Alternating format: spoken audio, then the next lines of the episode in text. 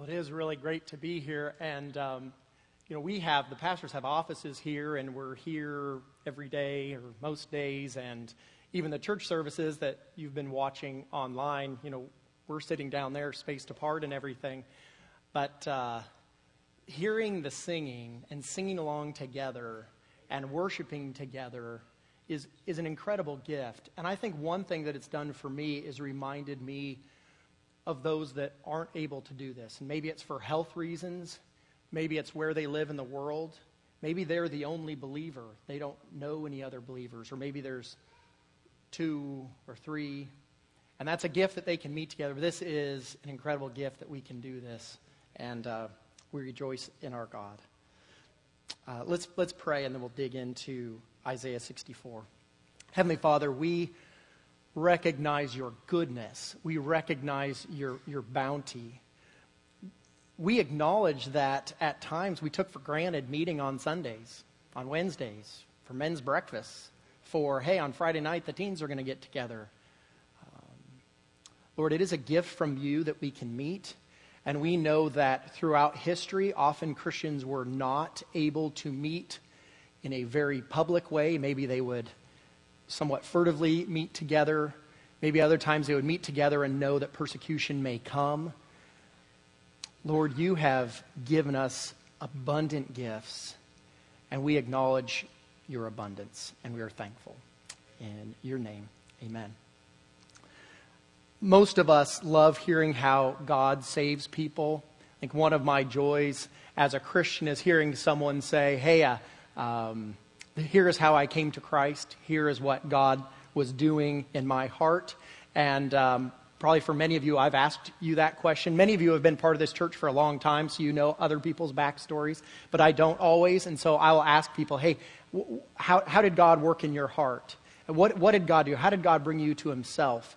And so this past Christmas, I was interested, I was reading the story of what's kind of commonly known as the Korean Pentecost.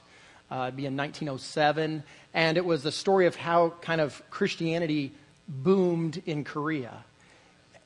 When at that time it did not boom in Japan, when at that time it did not boom in China, Vietnam, and, and other places, what, what was going on there?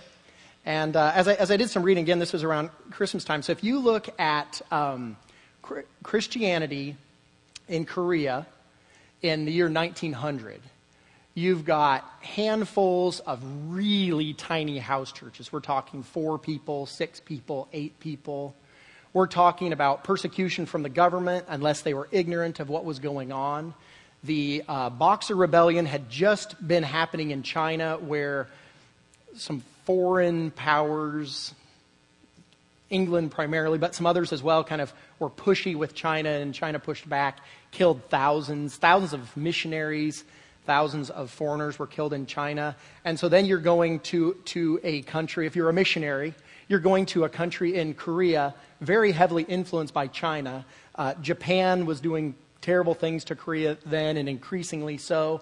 And why would you want this, what you might, they might think, some might think of this European Christianity? And so if you read what some missionaries have shared about that time, they've got they're, they're reaching out to these tiny, tiny churches. You don't want to publicly even say that you're a Christian. It's, it's such, a, such a diametrically opposed um, following God versus all the different religions and, and conglomeration of religions. Christianity was really, really weird to the culture in Korea.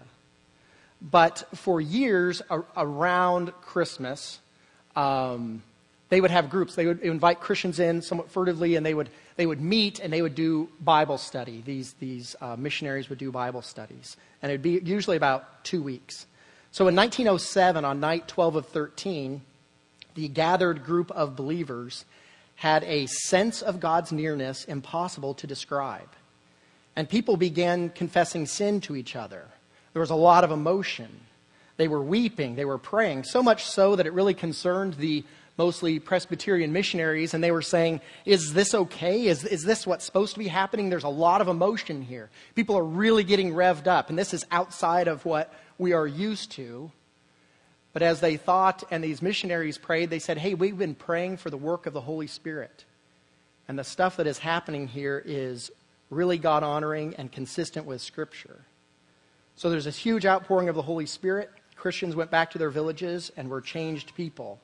And from potentially a few hundred believers, might have been a few thousand, but from a few hundred or few thousand believers in 1907, over the next 70 years, 2.5 million people came to Christ in Korea. And much, of that was under some really uh, difficult times, if you know your history at all, with then eventually North and South Korea. 1,300 churches were planted in that time frame. And we, I hope we hear that and we say, that is amazing. That is incredible. Look at, look at how the hand of God worked. Look at what he did. What a staggering picture of revival and then subsequent evangelism. And if we want to define revival, we could call it a return a recall or a recovery to life from death or apparent death. So, Paul going to, the Apostle Paul going to an unreached people group would not technically be revival. But what happened in, in Korea was revival in that you had a small group of believers. Some of them were not following God very accurately. Some of them were not following God very consistently. And there's a fair amount of reading that you could do on, on the topic. But through the work of the Holy Spirit, prayer and Bible study, the Holy Spirit moved and refined in a great way, bringing repentance, inward and outward change, and then evangelism exploded. So, what do you think, where you're sitting right there, what do you think when you hear the term revival? You might be listening, you might be thinking, I've, I've been to one of those in a church and they, you know, squeezed and manipulated me to pound my way down the aisle and to kneel in the front, and it felt awkward or it felt, I felt manipulated. Or maybe you might say, well, I've, I've been maybe to a, a, a football stadium and I've heard a revival of, say, Billy Graham, or maybe I've been to Promise Keepers or something like that, and they heard, heard a, a call to, to repentance, a call to faith, and maybe you or maybe those you know came to faith in that. Say, wow, this revival was a, was a, really, was a really great thing. Uh, maybe you hear the, the term revival and you think, well, that's for Pentecostals or for Holy Spirit people, but I, I want to remind us we're all in on the Holy Spirit. All in, all in, all in. Do you hear the, the term revival and you think, well, it's too late for the United States? We've gone too far downhill? Or you might think people are too sophisticated today, or you might think, I'm too sophisticated today. I don't need any part of that. So, Isaiah 64 is a passage on revival. God's people are in a tough place. Assyria has come down. Kind of think Asia Minor, Turkey. They've come down and they have conquered Israel at that time, the northern 10 tribes. Um, things are rough. They've brought a bunch of people down that they imported. They took a bunch of Israelites out that they deported. Uh, accurate biblical public worship has ground to a halt. There's this syncretistic incorrect worship that's happening at Bethel and Dan, but it's, it's not what it should be. Things were not what they once were. But the people of God desire divine intervention. So they are saying, God, I need you to come down. I, I need you now. I, I don't, I'm not saying, hey, just stay over there because you're, you're too much or stay over there because we got this. They say, God, I need you now. So the people of God desired divine intervention. Secondly, the people of God acknowledge their unworthiness to receive divine blessing.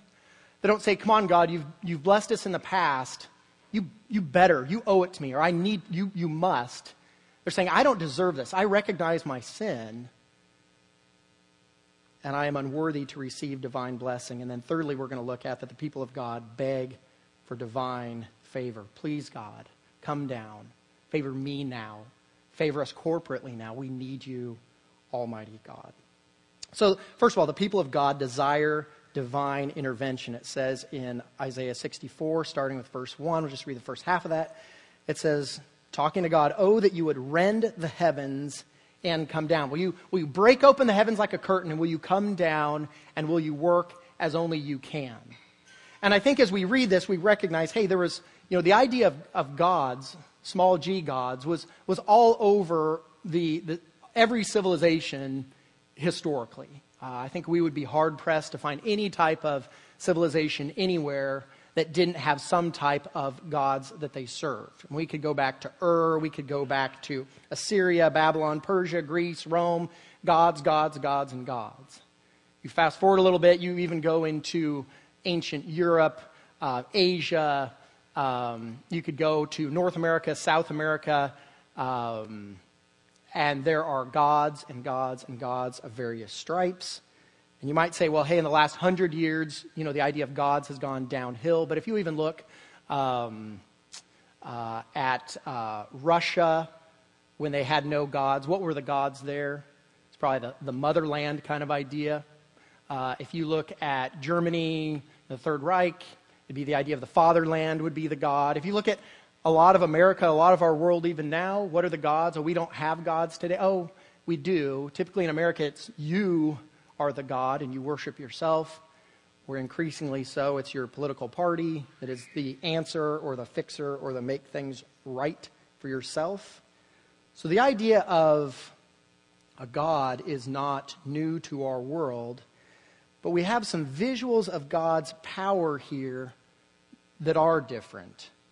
Um, each of these is kind of a little picture of it, and it's kind of each has tremendous power that the um, the object on the receiving end can't say no to. Okay? You know, when you're working with, with a little baby, you know, they can't say no if you say, hey, we're to we're gonna go to grandma's house and you put them in their car seat. They're not saying no. They might scream the whole way there, but they're coming because you, you got them. And that's a little bit with these objects here. And really, um, kind of halfway through verse 1 and then, then through the end of verse 3 is a poem. Um, but if we just look at the first part of that, it, it has these things. Will you, will you rend the heavens and come down, God? And then it has this idea of, hey, will that the mountains might quake at your presence. Can the mountain stop an earthquake? Can a mountain say, no, I don't want to have any part of this earthquake? No, it cannot. Then it has another, as when fire kindles brushwood. If you've ever started a fire out in the woods that got out of control, or you've part of a larger burn, which I'm a big fan of, uh, you know, I mean, that's, when it starts going, it is going.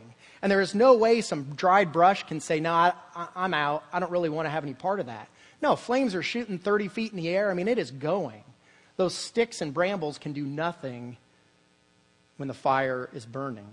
And then uh, it's talking about boiling water. If you're, if you're boiling water, let's say over a campfire, and it's turning the outside of the pot kind of black, the water in the pot can't say, nah, I, I kind of want to stay room temperature. I want to stay cold. No, it says, um, and the fire causes water to boil. He's saying, God, come down and work in a way that nobody can say no to you.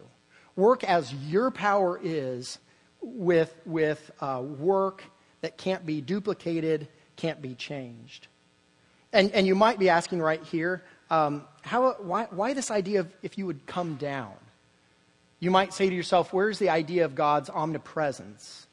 You know, God is here and God is there. God is not limited by space or places.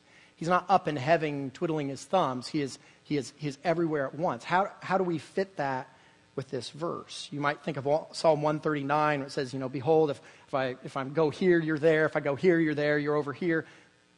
Supporting the idea of God's omnipresence.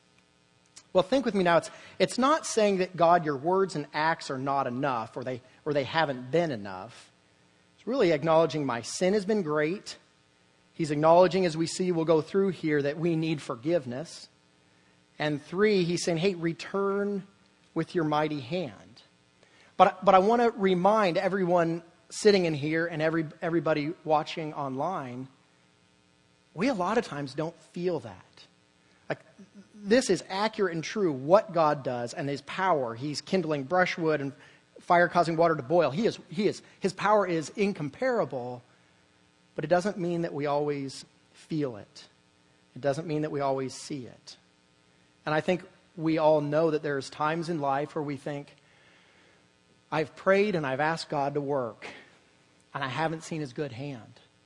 This person that I love so much is still in great pain this circumstance that is not working, this, this great difficulty that we have. God, why aren't you working? And I want to encourage us right now, and the writer of Isaiah as well reminds us that God is powerful and He is good and He does work, but we often don't see it in our timing and we often don't feel it when we want to feel it. So he says, God, intervene, do what only you can. And then Isaiah says, hey, let me, let me look to the past a little bit. Let's look at verses 3 and 4. It says, I, I, want, I want to make your name, I guess the end of verse 2, to make your name known to your adversaries, and that the nations might tremble at your presence.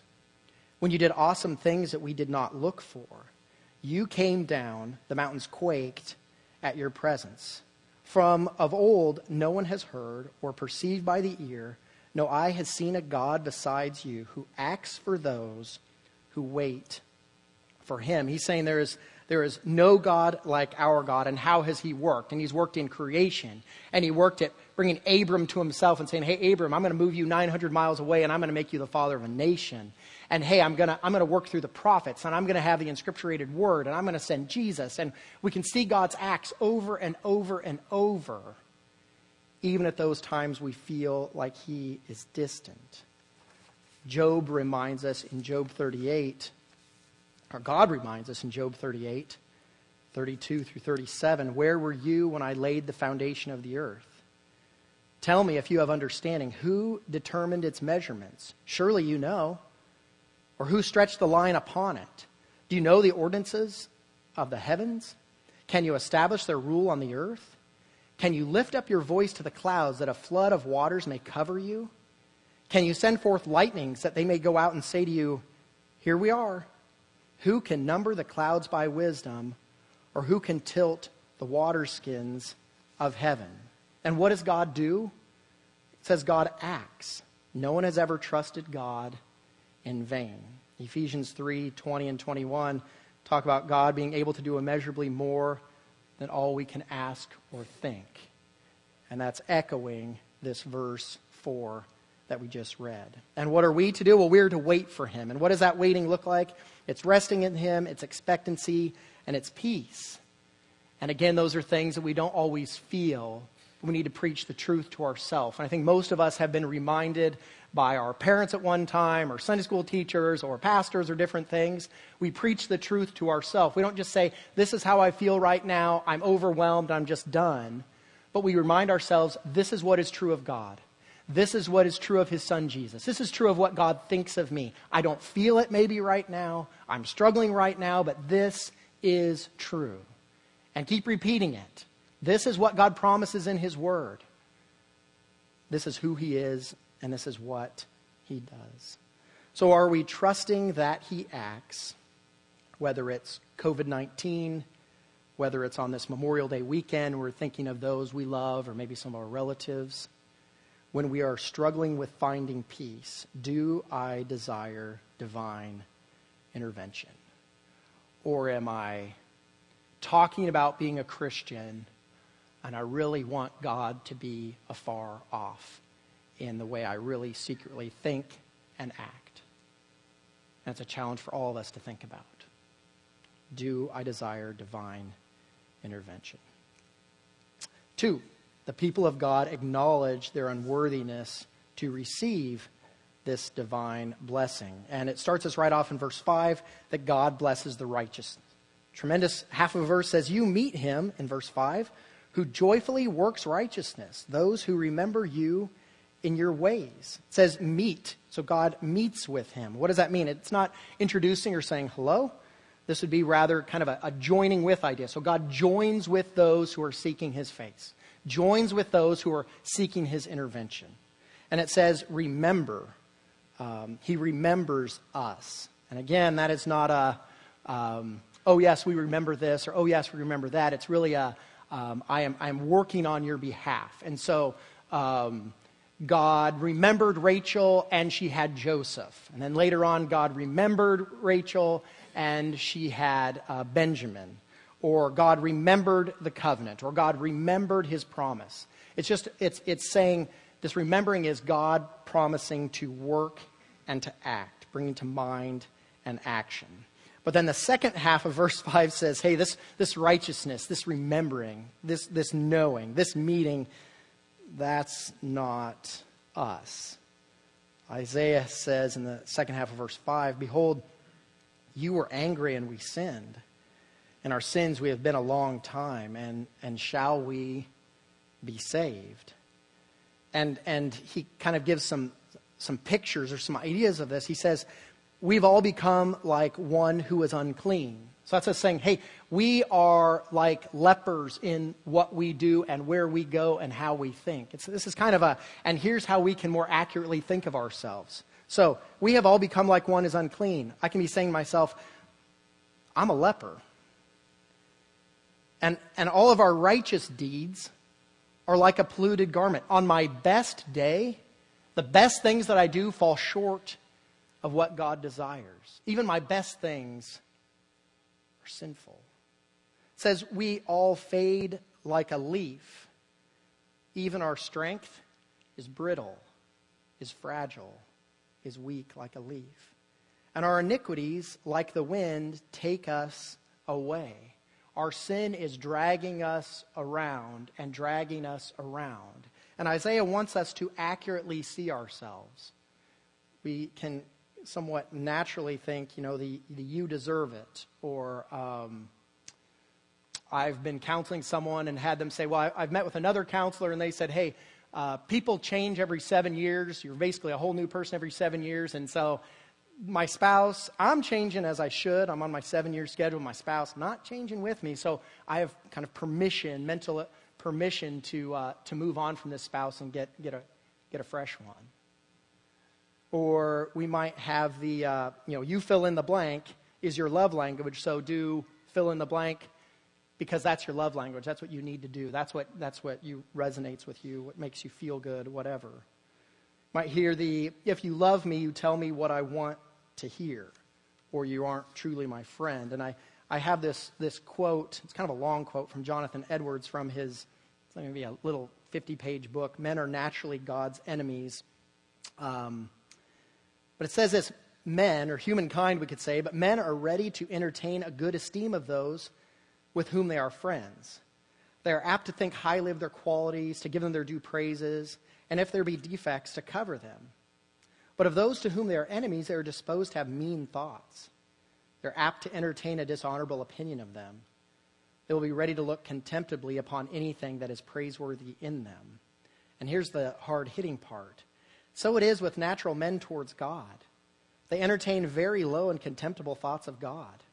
Whatever honor and respect they may pretend and make a show of towards God, if their practice be examined, it will show that they certainly look upon him as a being that is but little to be regarded.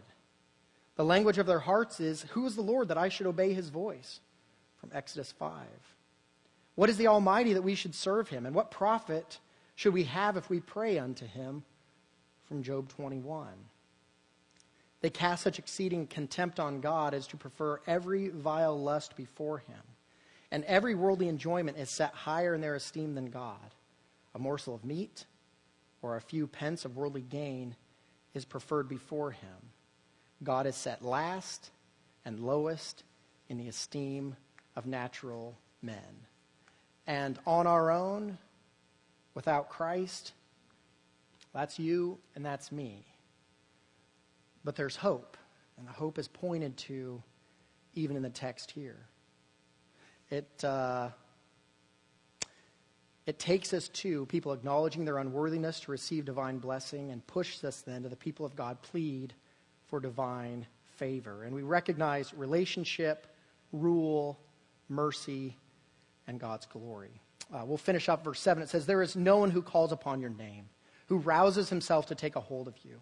For you have hidden your face from us, and you have made us melt and the hand of our iniquities. Almost like sin is holding us like a popsicle and it's just melting and dripping and dripping and dripping. But we recognize relationship. Now, O Lord, you are our Father. And appeal to their covenant relationship with God. He made us, He initiated. They have, and we have fallen short.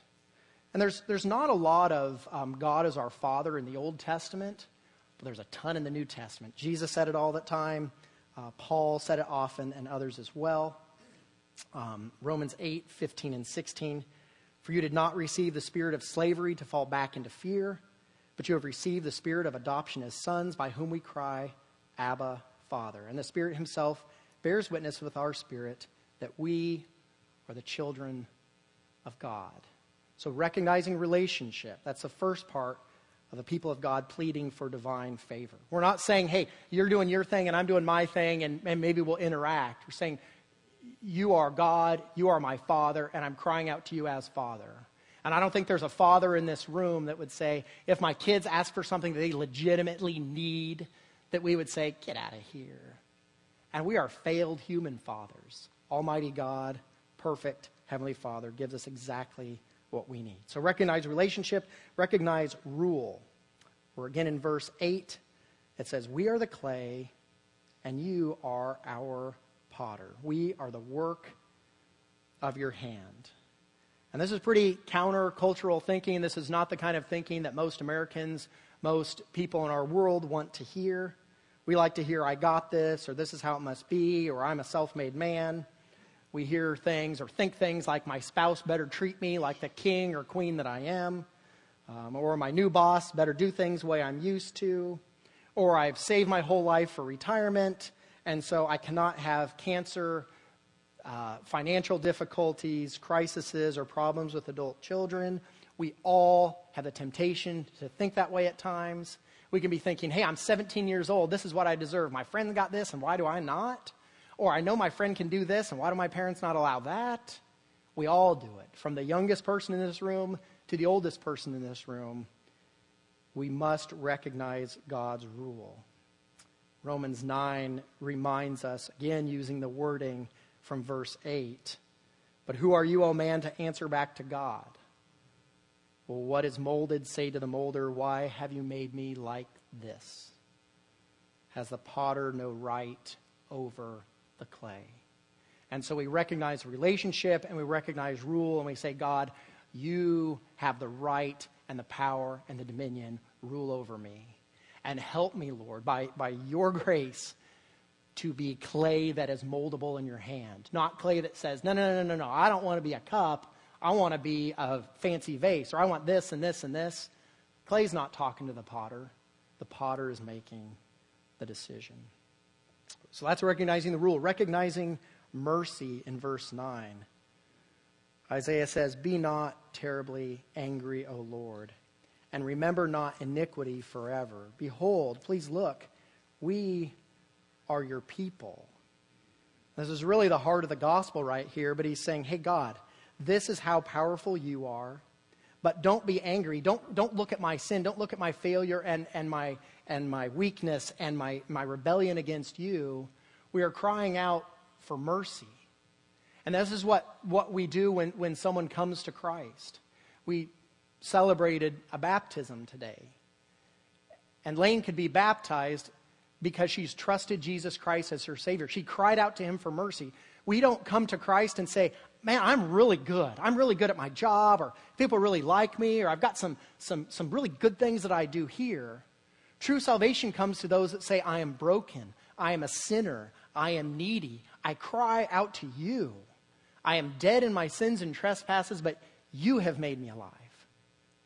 Crying out to mercy, crying out and recognizing the cross. And whether you're in here and you're very, very young or very, very old, 11 year old kid in this room right now can trust Christ as his or her Savior.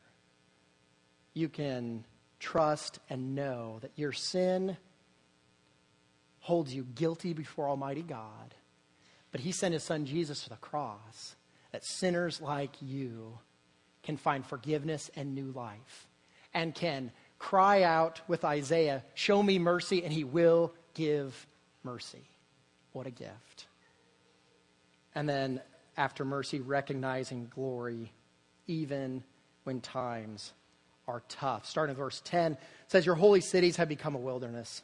Zion has become a, a wilderness. Jerusalem a desolation. Our holy and beautiful house, where our fathers praised you, has been burned by fire, and all our present pleasant places have become ruins. Will you restrain yourself at these things, O Lord? Will you keep silent and afflict us so terribly? Well, I think it's really interesting here, a few things. He uses all these lovely terms. You know, we've got holy cities. He's got Zion, Jerusalem, holy and beautiful house. It's like all these, all these beautiful terms, but it's broken. It's not right. And if you notice in verse 11, our, our holy and beautiful house, talking about the temple, if you look at chapter 6, 63, verse 15, it's probably just across the page for you. He really cries out in this section, really starts the section in this prayer for mercy, and he says, Look down from your heaven and see. And the wording's almost identical from your holy and beautiful habitation. So, God, from your holy and beautiful habitation, will you reach down to our holy and beautiful habitation? Except it's not holy and beautiful anymore because it's desolate, it's been burned, it's been wiped out. And, and in Exodus 25, you said, Hey, build me a sanctuary that I might have a, a place to, to be among you. And we know that's just the visible representation. We know that God is not limited by the tabernacle and then the temple. We know at times, you know, his, his Shekinah glory would would fill the tabernacle or fill the temple and be so much smoke that people couldn't even see each other. Um, but we know that God's not limited by a tiny little temple or a tiny little tabernacle.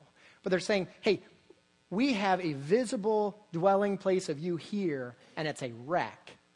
And you are in your place up there. Will you not work? We recognize your glory and your strength and your ability in Korea in 1907, times were tough. And they didn't know how tough they were going to be. Did they know all the stuff that China was going to do? Did they know the atrocities that Japan did to Korea? I didn't know any of that was coming. Did they know there were actually more believers meeting in North Korea than, than South at that time? Did they know that eventually they'd be under communist rule? Did they know that huge amounts of those Christians fled persecution, others martyred, and they went south out of North Korea once the two split. They didn't. But in 1907, when they first were having this Korean Pentecost, and they go back to their churches, and the missionaries were, were reaching in and trying to contact, and they didn't have the technology that we had, they didn't have the ability to travel like we have, but they had the Word of God, and they had the Holy Spirit working in hearts and they had people saying, God, work in us however you're supposed to work, and we want to see your hand. Please intervene in only the way that you can intervene. Here's a few things that they did. It was really important to those missionaries that they had trained leadership and they pushed doctrinal accuracy and unity.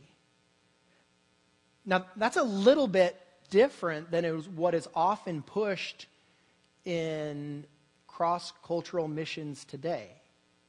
Oftentimes, the lowest common denominator is what is pushed, or people emphasizing experience, emotions, promises for physical and material blessings, maybe asking for some extra signs, and those kind of things. And, and we'll, we'll talk about that more actually in a, in a future sermon, but just keep this in mind. We're looking Korea 1907. What did they push? They wanted doctrinal accuracy and unity so that the bond and the interaction with God was accurate. I don't want to just have, like, well, you have your God and I have my God. I call mine Jesus. But you, when you talk with your God, just start calling him Jesus and kind of adjust a couple things and we'll call it good. It was, are you all in following Jesus Christ? So, doctrinal accuracy and, and unity. Uh, Second thing was personal contrition. So we, we want to have corporate contrition. We want to be corporately um, saying, hey, together as a group, we want to be sorry for our sins and follow Christ. But personal contrition is me saying, when no one else is in here, God, I am a sinner before you. And I want to keep a short sin account of how I am falling short of you, not so I can earn my way in good with you, but because I don't want to sin against Almighty God and be okay with that. So personal contrition prayer, both personal prayer and corporate prayer. We can't say, uh, we can't, we want to pray as a group and we want to pray individually. And we don't just say, well, boy, we have a great Wednesday night prayer time and I don't pray during the week repeatedly. It was both personal and corporate prayer, personal and corporate Bible study. Not saying, well, I guess I'll wait till Sunday to know God more, but saying, in as much as we can get Scripture in our hands, and there's the same stories that we've often heard of having parts of the scriptures and divided up, and people are studying what they can. Those kind of things were happening. Um, the term personal work was really pushed, and that's caring for others. So, not just I want to have a church that's caring, but I want to personally reach out to the single mom. I want to personally reach out to the person who's struggling financially. I want to personally make a phone call. This isn't somebody else's job, it's, it's my job, personal work. Sacrificial giving, this is God's money and time and talents. And then missionary activity. I want to share the gospel with others. And I think as we look through that list, I think it's healthy for us to say, where, where am I on that? Where am I with each of those? And I think for everybody in this room, we would say maybe we have some real strengths in some areas. And we probably have some other areas where, you know what, we're falling short of what God desires. But I want to remind us that those missionaries in Korea didn't do this just so we could say, well, we have a really nice religion and people seem to like it. That's not what they were looking for. They wanted the nations to be glad. Really, if you want to just page back, probably just be a little bit to Isaiah 62, um, verse 1. It's probably just a page over from where you're at right now. This is, this is what the leadership in Korea wants. This is what the leadership at Heritage wants. This is what every believer in here should want. He says this, this is Isaiah. He says, For Zion's sake, I will not keep silent. And for Jerusalem's sake, I will not be quiet until her righteousness goes forth as brightness and her salvation as a burning torch. The nations shall see your righteousness. So he's talking to God. The nations shall see your righteousness, and all the kings your glory. So, not just here, not just in Israel, but they wanted the nations to see God's glory, the kings to see God's glory. And that's what we want as well. And then just go down just a little bit in verse, um, chapter 62, the end of verse 6. It says this um, You who put the Lord in remembrance. So, those of you that pray, that, that think about God, that follow God, you who put the Lord in remembrance, take no rest and give him no rest. So, so you're going to be crying out to God, crying out to God, crying out to God. Take no rest, give him no rest until he establishes Jerusalem and makes it a praise in the earth. We can say, Thy kingdom come, thy will be done on earth as it is in heaven. I want God's name to be great in the earth. I want it to be great in Owensboro. We want God's name to be great in Kentucky and all over the United States and all over the world. And it's not just saying, oh, we're going to throw some money to some, some people in other nations or other places but we have a vested interest. We are praying. We are seeking God's face. We are, we are not taking rest and we're giving, giving Him no rest. We want the nations to be glad, corporately and personally as well. So, 113 years have passed since the Korean revival began. Um, those who are enjoy what's going on in the world know that uh, in no way am I saying that life is perfect in Korea now, neither North Korea or South, different problems in each.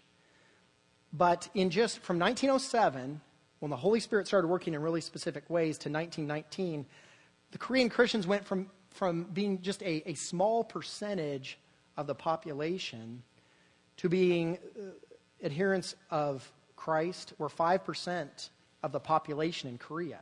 That's, that's an exploding percentage. Um, 13 of the 33 signers of the Korean Declaration of Independence from Japan were Christians, and uh, most, I think, of those were martyred. But that'd be almost 40% of kind of their Declaration of Independence were Christians. Many were martyred as they spoke against Japanese emperor worship. After World War II, North Korean communists began huge waves of persecution that drove hordes of people from North Korea to South Korea and thousands more were killed and began living for all eternity with their good Heavenly Father. At the same time, back to our text, for the people of Isaiah's day, Assyria maintained control for over a century. So, from the time of the writing of this text, if we take a traditional writing of the text, which I do, um, Assyria controlled them for 100 years. Things did not improve. Um, Certainly, individuals were following God. Certainly, some prophets were speaking out and speaking truth. But by and large, most people did not repent and turn. Um, Judah, the southern two nations, uh, continue ignoring God, and then Babylon and eventually Persia controlled. But we can't lose sight of this that one was coming, one who intervened, and it was Jesus. And Jesus says, Come you who are weary and heavy laden, and I will give you rest for your souls. And I hope and I desire that as a church and as individuals, we will say, you know, we don't necessarily need the screaming and shouting and hollering and manipulating people down aisles, but we need Almighty God to intervene.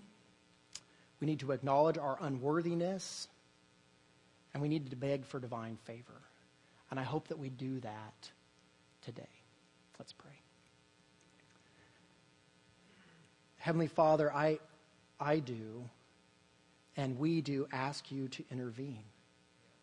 You know, we're, we're, we're going through this COVID 19 thing that has been startling, at the least, to all of us and, and horrifying to many, and um, whether it's businesses or, or life and death situations or just a, a, a, jarbling of what we're used to in society and, and you know, we, we want to represent you well and does loving our neighbor mean doing this or that? And, and there's uncertainty. And Lord, as humans, we like certainty. We, we selfishly and sometimes sinfully want certainty on things that, that can't satisfy. We want certainty in our bank accounts. We want certainty in our family. We want certainty in our relationships. We want certainty in, in how our church looks. But we are shortchanging Almighty God if we don't recognize, even in, in the stuff that's going on here, we don't look back. We need to look back, Lord, and say, hey, here is how God has worked in what would historically be horrific times for God's people. We're to, we're to look for God's divine intervention and trust in Him. And as we look to the future, people can be fearful and say, well, what happens with retirement money? What happens with my business? And those, Lord, those are, those are legitimate things. What happens with our health? What happens with my, my loved one's health? What happens? What happens? What happens? Lord, give us wisdom as we make decisions, but help us to see our hope is in the Lord who gave himself for us. May we trust in you. May we give our burdens to you. Put them on your yoke and trust in you, Heavenly Father. And we pray this in Jesus' name. Amen.